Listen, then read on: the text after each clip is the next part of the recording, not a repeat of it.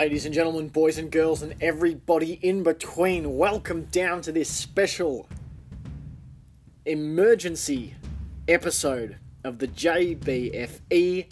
How are you doing on this Wednesday afternoon, evening, if you're listening on the day that I've recorded it? Coming to you to talk coaches and who is looking nervously over their shoulder as we head into the final month of the regular season in the NFL. The big news overnight the sacking of nine year Carolina Panthers head coach Ron Rivera, a man who took the Panthers to the Super Bowl, has been fired a month away from the end of the season. So we're going to dive into that and look at how that firing might have altered the landscape for some other coaches in the league. So, without further fussing about, let's dive in. So, it seems appropriate to sort of start this emergency special edition podcast by just sort of laying out what happened with Ron Rivera. Uh, so I woke up to the news that he had been sacked this morning on my social media feeds. And look, although I expected that he would probably not be the head coach of the Carolina Panthers heading into the 2020 season, I didn't think that he'd be gone before the end of 2019. I think the loss to the Washington Redskins on the weekend just gone probably didn't help his case. But I think there's been some writing on the wall that if things didn't have a market improvement, I think basically that if they weren't going to make playoffs this season, um, it was going to be unlikely that Rivera kept his job. And he's had a lot to deal with the last few seasons with Cam Newton being on and off the field, um, things like that. I mean, you're in a Division Two that involves a team like the New Orleans Saints, but but he would take that as no excuse. Your job as a football coach is to win your division, and regardless of the strength of the opponent in your division, I'm sure Sean McDermott wouldn't use it as an excuse, you know, that the Patriots are in his division. He, his goal has to be to overcome New England. And the same in, in the NFC South the Carolina Panthers have to become a strong enough team to overcome this New Orleans Saints team. But I think Ron Rivera, I was surprised because in a lot of ways he seemed like that sort of coach like Mike Tomlin in Pittsburgh. A lot of people calling for Tomlin's head season in, season out. And they are such sort of reliable figures obviously Tomlin has had you know a, a far better record um, as a head coach than Ron Rivera, but you sort of just got the feeling he was he was a solid, reliable leader who had taken this team to some to the highest heights in the history of the franchise. Uh, for context, Rivera was 76 wins, 63 losses, and one tie in regular season play with the Panthers as their head coach, and he was three and four in playoffs. This was his ninth year as head coach. They won three consecutive division titles from 2013 to 2015. He was the AP Coach of the Year twice in 2013 and 2015, and he took this team to the Super Bowl in 2015, where they went 15 and one and eventually lost to the Denver Broncos in the Super Bowl. So this is a guy who's given this franchise a lot of success as their head coach.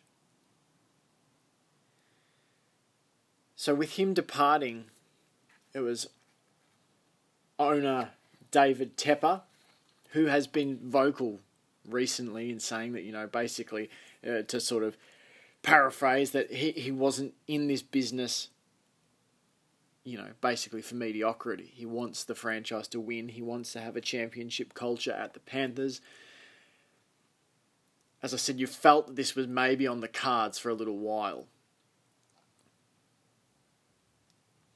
But Tepper said in his statement today, I believe this is the best decision for the long term success of our team. I have a great deal of respect for Ron and the contributions he has made to this franchise and to this community. I wish him the best. I will immediately begin the search for the next head coach of the Carolina Panthers. The reason I laugh is that these statements, I don't know, they seem very they they seem to come from the same sort of cookie cutter. I have a lot of respect for this guy. I've, I've just fired, um, and now we're moving on. You know, Rivera is going to hold a, a, pretty special place, I think, in, in Carolina Panthers history, and maybe maybe that is something David Tepper does acknowledge. Just that statement seemed a little bit cold to me, but that's you know here nor there. He went on to say that you know what they're going to look for is a coach you know that has the right mix of old school discipline and toughness with modern innov- you know, uh, innovation processes. I found that interesting because I don't think you know Ron Rivera strikes me as a you know a bit of an old school disciplined coach, but with a slightly modern edge to him. In in some ways, I felt like that's what you're sort of describing. He's not a crotchety old, um, crotchety old sort of man. He, he seems to be a nice mix of hard nosed and disciplined. But then too, he's he's sort of got an aggressive modern mindset as well. I mean, you don't earn the nickname Riverboat Ron for nothing. There's a good quote from an article on the Panthers website by Max Henson from Ron Rivera himself. He said, We did a lot. The people, we brought in good men, good coaches. We did things the right way. How fortunate I am. This has been really cool. I'm kind of, yeah, I'm a little sad to see him go. He was someone who I enjoyed following. Um, the reality is, I don't. He's not going to be long out of employment whether that's as a coordinator somewhere, a defensive coordinator perhaps. But I think I wouldn't be surprised at all to see Ron Rivera land in a head coaching position. And that's what I want to get into now. Because as you'll know if you've followed the NFL for any length of time, the turnover rate of head coaches in the league is about, I think it stands at about eight per year on average. It's about 25% of the head coaches every year change. Now, we've already had Jay Gruden at the Washington Redskins fired earlier this season, and we've now had Ron Rivera at the Panthers. So that theoretically leaves six more spots if we're going to hit around that eight mark. And what I wanted to, to start looking into here, as I flick through my notes, is who are some likely names and how likely they are to go. And I personally think that Ron Rivera being sacked at this point of the season actually could shake things up a bit because you've got a coaching candidate out there now who could be an attractive proposition. For instance, I think there are coaches out there who were hired at the start of this year who maybe wouldn't have got a job if there was a Ron Rivera type on the open market. So now is there a bit of a shuffling of the deck for teams who maybe have hired someone this year and feel now that well Ron Rivera's available. You know, this is a guy with a nine years of head coaching experience. He's taken a team to the Super Bowl. He's won Coach of the Year awards. He's won division titles with his team he would seem like an attractive fit for a franchise who are perhaps tepid about their feelings towards their their new head coach. So let's break it down here. I'm looking at if we've got uh, Jay Gruden and Rivera gone.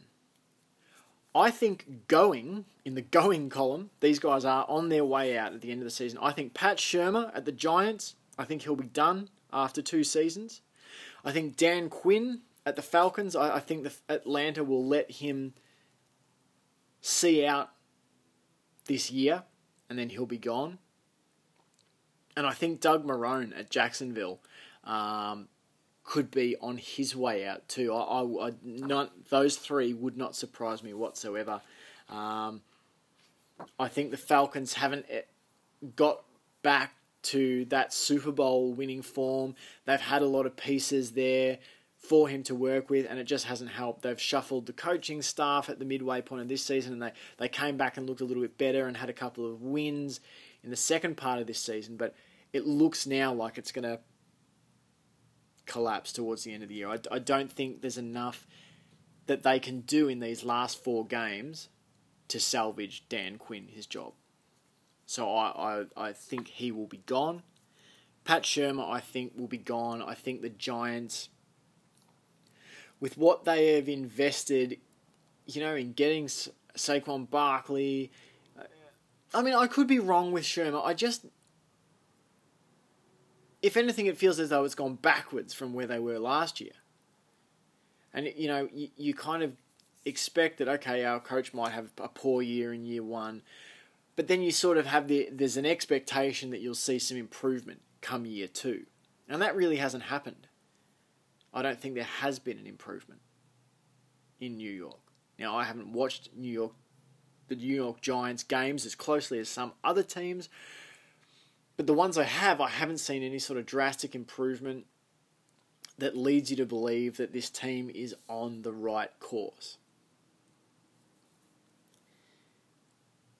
So I think Shurmur may be gone.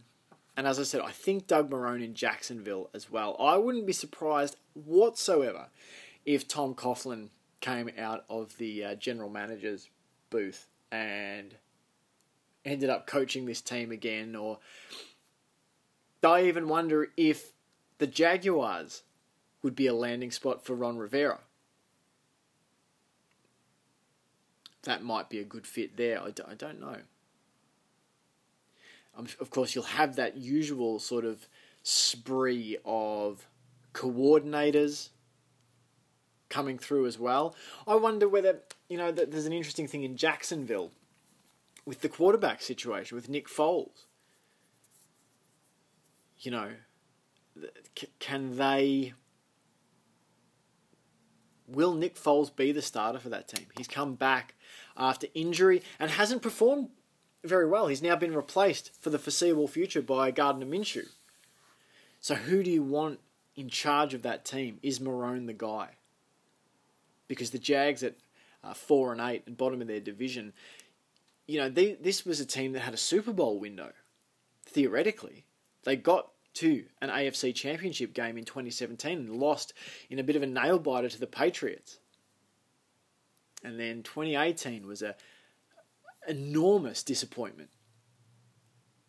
They trade for Foles to, to replace Blake Bortles, who gets shipped off to the LA Rams. And, you know, the, the theory being that, well, we're a quarterback away from from really tearing this thing open with the defense we have. And now, you know, parts of that defense are now gone. Jalen Ramsey's gone. On offense, Leonard Fournette isn't playing as well as he has in previous years. And you've got a quarterback investment in Nick Foles that, at the moment, for all intents and purposes, looks like a bit of a bust.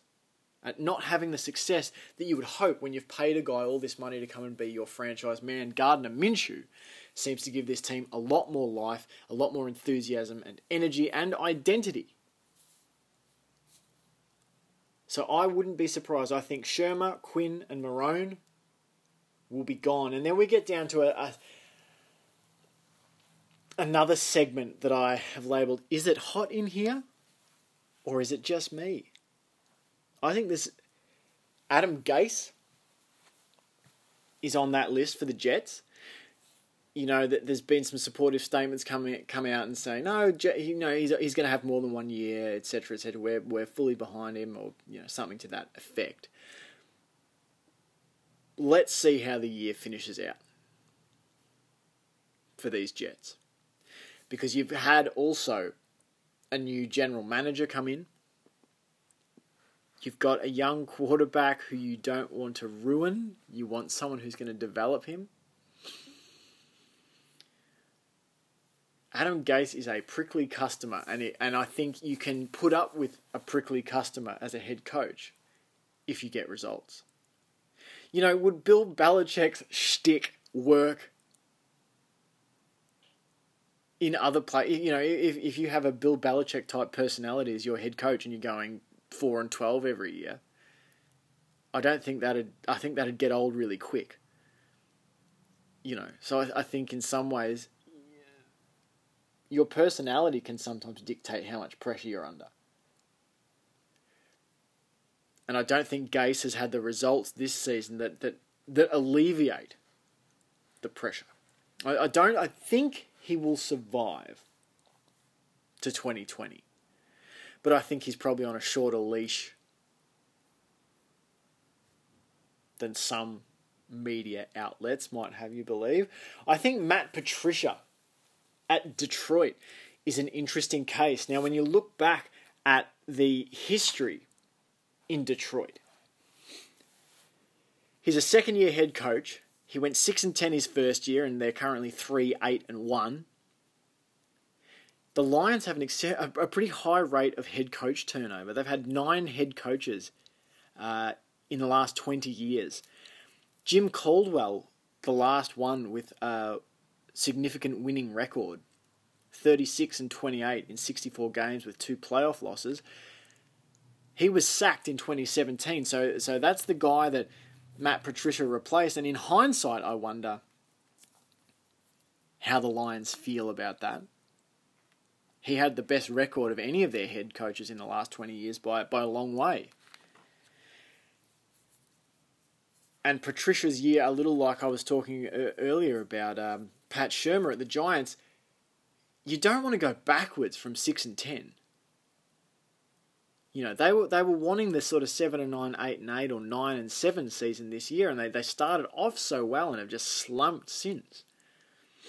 Obviously, they've had some you know extenuating circumstances with uh, Driskel playing in place of Matt Stafford at quarterback, and that does, you know, impact the team significantly. Significantly, I think you know Matt Stafford is a significant upgrade on what Driskel brings to the lineup.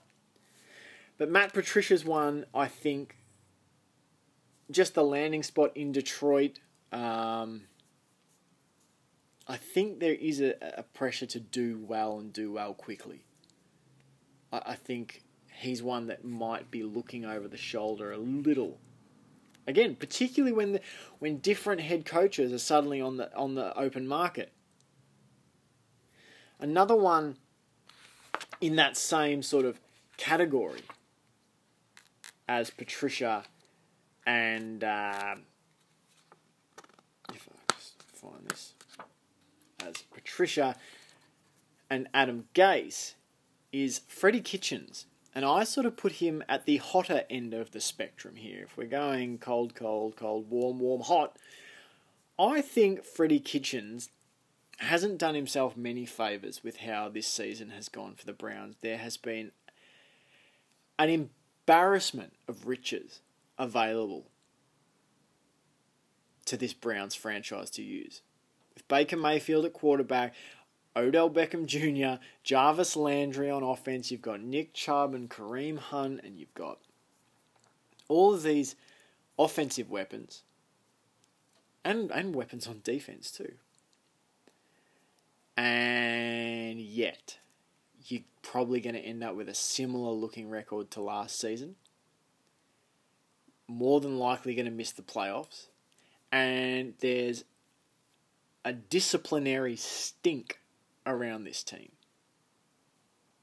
The public sentiment has, if anything, lessened towards the Browns. They at the start of the season they were sort of like, "Oh, it's America's team. Everyone wants to see the Browns do well." I think that t- that tide is turning and has definitely turned. I personally think a coach like Ron Rivera could work very well in Cleveland. Someone who has previous head coaching experience who has been to a Super Bowl, who has dealt with big personalities Cam Newton, Steve Smith Sr., who has won division titles, who has coached in the NFL, has a body of work in the NFL, you know, I think has a slightly hard nosed approach. He's also, I think, a well respected figure. I, out of these three, out of Matt Patricia, Adam Gase, and Freddie Kitchens, I wouldn't be surprised if Freddie Kitchens is the one to shift from is it hot in here to going and gone. I think John Dorsey, as a general manager, isn't afraid to swing the axe. He's invested heavily in assets to help this Browns team win now. And I think they need to start doing it. Particularly with the the the things that are happening in their own division. You've got a team in the Steelers who have, you know, probably the best defense they've had in years. You've got Ben Roethlisberger presumably coming back next season, so the Steelers are going to be the Steelers. The Ravens, currently probably the the best team in the NFL. And while the Bengals are often the, the punchline to the NFC, as the AFC North, you don't know what Zac Taylor might get done. Cleveland has a window where they've got Baker Mayfield on his rookie deal and all these other expensive assets like Odell Beckham Jr., Jarvis Landry, and Kareem Hunt, Myles Garrett, etc., etc., all these weapons. Keeping this team together once Mayfield moves beyond his rookie deal is going to be difficult.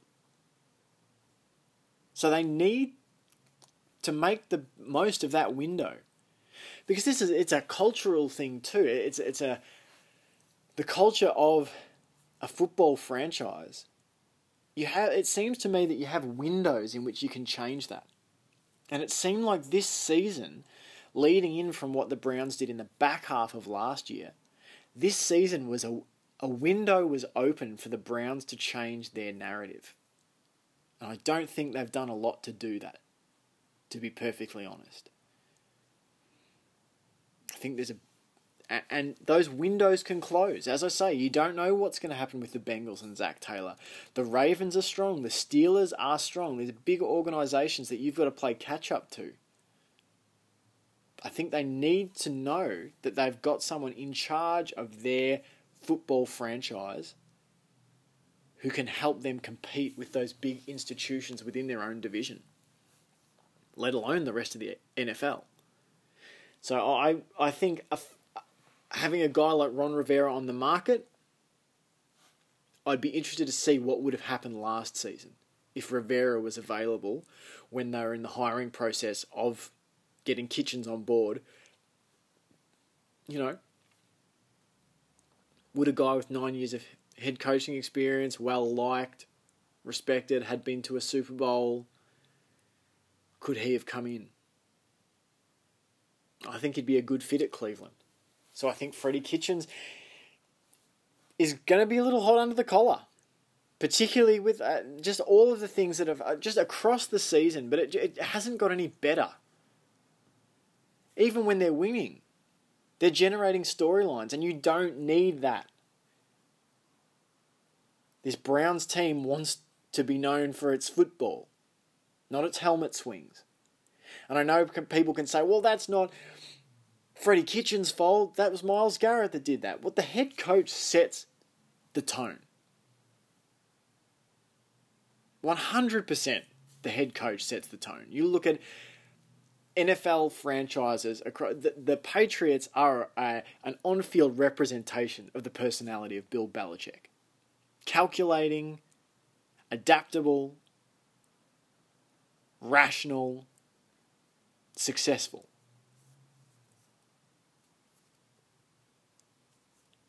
Uh, you look at the uh, Cliff Kingsbury thing in Arizona. You know, exciting, full of potential, and a little rough around the edges with inexperience. I think I think the head coach makes a huge impact, and I I I wonder how what the temperature is within the Cleveland fan base around Freddie Kitchens, particularly in light of the fact you just went into Heinz Field with all of the star power you have and all the injuries Pittsburgh have. And I know Pittsburgh has an exceptional defense, but the Pittsburgh offense is incredibly thin this season. You're talking about the third string quarterback, you know, a second string group of receivers, second string running backs. You know, that the center, Mar- Maurkice Pouncey, is not playing. That was an opportunity to beat the Steelers twice in a season for the first time since the 80s, and they, in some fashion, got stomped after the first half. It, that it can't keep happening. If Cleveland want to turn it around, it cannot keep happening. You need to find a head coach who doesn't create headlines for wearing the wrong t-shirts. For the action the, the, the things that happen on the field. There's another category of guys who I think have probably saved I think Vic Fangio Fangio Vic Fangio has I think, earned himself another look in Denver. I think there's enough there to suggest that, you know, they've had some injuries this season that have, you know, limited some of their pieces on defense. I think they still haven't got it figured out at quarterback, but, you know, Drew Lock got them to a win. He was certainly far from perfect. There could be other quarterbacks come on the market at the end of this season. You just don't know. They Courtland Sutton has looked really good. I think Fangio has earned himself with the second part of this season an- another year, definitely in Denver. But I think in Denver you're on a short leash. I think you're on a short leash like at some other places. But I think he'll be there through next season. Matt Nagy at Chicago, I think he's earned himself another year on the basis of what they did last year in Chicago. I don't think we'll see Mitchell Trubisky at the Bears next season, but maybe we will. In terms of drafting a quarterback, it's going to be hard for them to do that. A quarterback of the caliber that they're after. But I mean, you never know. Maybe there is someone in the middle rounds that they like that someone else doesn't want. There are a lot of quarterbacks coming out. It's, there's more quarterbacks in the draft than just Joe Burrow, Justin Herbert, and Tua watched a guy on the weekend in Virginia. It was pretty exceptional. Bryce Perkins, now what future he has in the NFL, I don't know, but you look at a guy like Lamar Jackson and you can imagine in the right setup how a guy with Perkins' athletic ability and his throwing and leadership, you know, could thrive if the right elements were put around him. But I think Matt Nagy stays on again in Chicago, I think he's safe this season. That would come as a great shock to me if he didn't make it into the 2020 season. I think also there was a weird thing that happened in Chicago this year with the focus around the kicker. You know, I think there was so much focus put on you know that we've just got to find the right kicker. And if we had to kick that thing against the, we had to kick that field goal in the uh, against the Eagles last season in the playoffs, we'd probably go to the Super Bowl. I think there was a lot more. That the defense totally carried that Chicago Bears team last season, and the offense is a lot worse this year, but it was it was not exceptional last season. There was a team based around the defense. Zac Taylor in Cincinnati, I think, is in a pretty good position. I think he's. I think Taylor will get at least three years. I think the record this year was meaningless. They can go one and fifteen. He won't. He's not going to get sacked, in my opinion. You look at the Bengals track record. They've had ten coaches total since 1968. Marvin Lewis, the longest tenured head coach, he was the guy that Zac Taylor replaced. Lewis was there for 16 seasons. The shortest tenured coaches are Bill Johnson, Homer Rice, and Dick LeBeau, and they each got three years. I think Zac Taylor's going to get his three, his minimum three years. He'll get a couple of drafts. to build the young talent around him. They'll do a bit in free agency, maybe. They'll definitely build through the draft. You know, they'll get some of their draft players this year back who were injured. Is it Jonah Williams, I believe, who was on the offensive line, if I'm not mistaken? Um, you know, was injured early this season and wasn't, you know, unable to play. So they'll get some pieces back that they should have had this year. Um, AJ Green, I believe, was injured on and off this season. So I think Zac Taylor will get his three years and we'll get to see what he's got as, as a 36 year old head coach. We'll get to see who they draft. I believe they will take a quarterback, you know. And I think a guy like Joe Burrow, in, you know, guys like that with that competitiveness, that aggression, I, I've thought for a while now that Joe Burrow is a, can be a franchise changing quarterback. I think there's other guys out in the draft who are going to have more exceptional physical talents and going to look flashier. I think Burrow is um, just a legitimately impressive human being, and I think he can. I think he's the sort of person who can embrace the culture of a place. I think you've seen that at LSU. He's just been embraced by that community, and he has embraced that community and the vibe of the place in two seasons. I think he could do so. I'd personally like to see him in Miami with Brian Flores, but who knows? Maybe you can team him up with Zac Taylor. We'll see. But that's sort of where I'm at at the moment. With there's got to be coaching spots open up. I think you're going to be looking at obviously Jay Gruden and Ron Rivera already gone. I think Pat Shurmur, Dan Quinn, and Doug Marrone will join them. And then you might be looking at, you know, guys like Freddie Kitchens, Matt Patricia, and Adam Gase, depending on what those franchises want to do and how this last month of the season unfolds. And of course, it's important before I say sayonara to just briefly touch on maybe what's the most uh, one of the most important positions, they'd certainly think it is, that the head coach of the Dallas Cowboys, Jason Garrett, and the situation there. Now, after,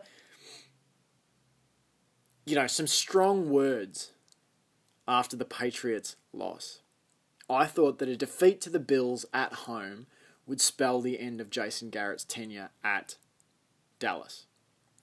Obviously, that wasn't the case. Jerry Jones came out after the that game and basically said, now is not the time. I still, be- and I'm paraphrasing, I still believe we're in a position to get where we want to be this year and write a different ending to our season. It seemed to me he, he still holds hope that Garrett can get the Cowboys where they want to be, which is the Super Bowl. Now, Jason Garrett for me is in a different category to these other coaches I've previously spoken about for a couple of reasons. One, Garrett is a Cowboys guy through and through. This guy won two Super Bowls with the Dallas Cowboys as a player. He was an offensive coordinator in Dallas in 2007. From 2008 to 2010, he was the assistant head coach. 2010, he became the interim head coach, and since 2011 has been the head coach. He's gone 83 and 65 since 2011 with the Cowboys, 2 and 3 in the postseason, won 3 division titles in 2018, 2016 and 2014. He's only had one losing season in his uh, in this his 10th year as a head coach. They haven't gone past the divisional round of the playoffs. And I think I was actually quite surprised looking at, at his coaching record. The fact that they'd only had the one losing season under Jason Garrett, I think, you know, that the NFC East is an interesting and strange division. I think so the one reason why I think he's in a different category is that the history, the fact that he is a Dallas Cowboy through and through, and Jerry Jones loves those guys. The second reason is I think more than any of these other coaches, his fate is in his hands. They have four games left ahead of them. Off the top of my head, they are currently six and six. If they win out, or at least go three and one in the last month of the season, and look convincing like they did at the start of the season, they make it to the playoffs, and they can. What they need to do is basically win out their win their division, and he needs to win a playoff game. He needs to get them to the championship game, the NFC championship game. I think that would be close to an close to enough to saving his job. The the problem I think is that they haven't been past that divisional round yet. And I know that sounds like saying, oh, all he's got to do is, you know, win three of the last four games convincingly and beat someone in the playoffs and get to the championship game. But that's different for a lot of these coaches. Some of these coaches do not have control over their future. Jason Garrett does, in my opinion. I think Jerry Jones will look for any reason he can to keep a guy who's, you know, an, a, a Dallas Cowboy lifer I think he'll look for any re- any opportunity not to sack Jason Garrett.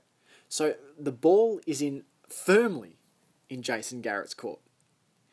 You need to coach your butt off for the last month of the season, and then you've got to, you know, when the slate is wiped clean and you reach playoffs, you have to make use of one of the most talented lists in the NFL and you have to go and win a playoff game or two. That's the formula. And I understand that that is difficult to do. But as I said, a lot of these other coaches don't have control. I think whether the Jacksonville Jaguars win the last four games of the season or lose the last four, I don't know how much that plays into whether Doug Marrone keeps his job. Likewise with Freddie Kitchens. I mean, if the, if the, if the Browns make the playoffs, if they somehow find a way to do that, if they win their last games, finish nine and seven, and make, make that would probably be enough. But I, I still feel that more than any other coach that we've talked about, Jason Garrett has the power to write his own narrative. He's got, what he's got to do is take an exceptionally talented list of players and get them playing the sort of football you would expect from a roster of that depth and quality. And again, I acknowledge that's not an easy thing to do, but you are in a situation where your management isn't looking to get rid of you. They're not looking for excuses to sack you. I think Jerry Jones is looking for excuses to keep Jason Garrett. And I don't think this is the only season where that has been the case. So I think the ball is in Jason Garrett's court. You have to take advantage of the fact that,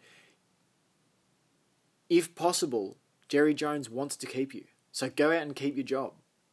Go out and find a way to take this list, get back to the sort of football you were playing at the start of the year,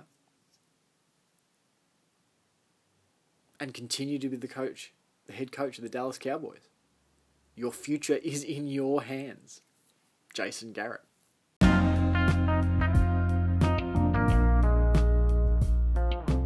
And we will play out with the relaxing music, the regular tune. For the outro, get you feeling a little more chilled now. The, needed that intense music for the uh, emergency intro. For all this coaching carnage that's gone on. And that might go on yet. Thanks for listening to this one. I will be back within the next 48 hours with a full Vic Bowl preview. We'll probably get some content up talking about college football championship games that are coming up, the conference championship games. Also, hoping to have Minnesota Jack, one of my friends who's a Vikings fan, into the JBFE to talk about the game uh, last night, the Vikings and Seahawks hopefully have Minnesota Jack in to break all that down with us and share his lament of this element of the Viking saga with us. But until that time, you've been great, I've been reasonable. It's the JBFE. I will catch you next time.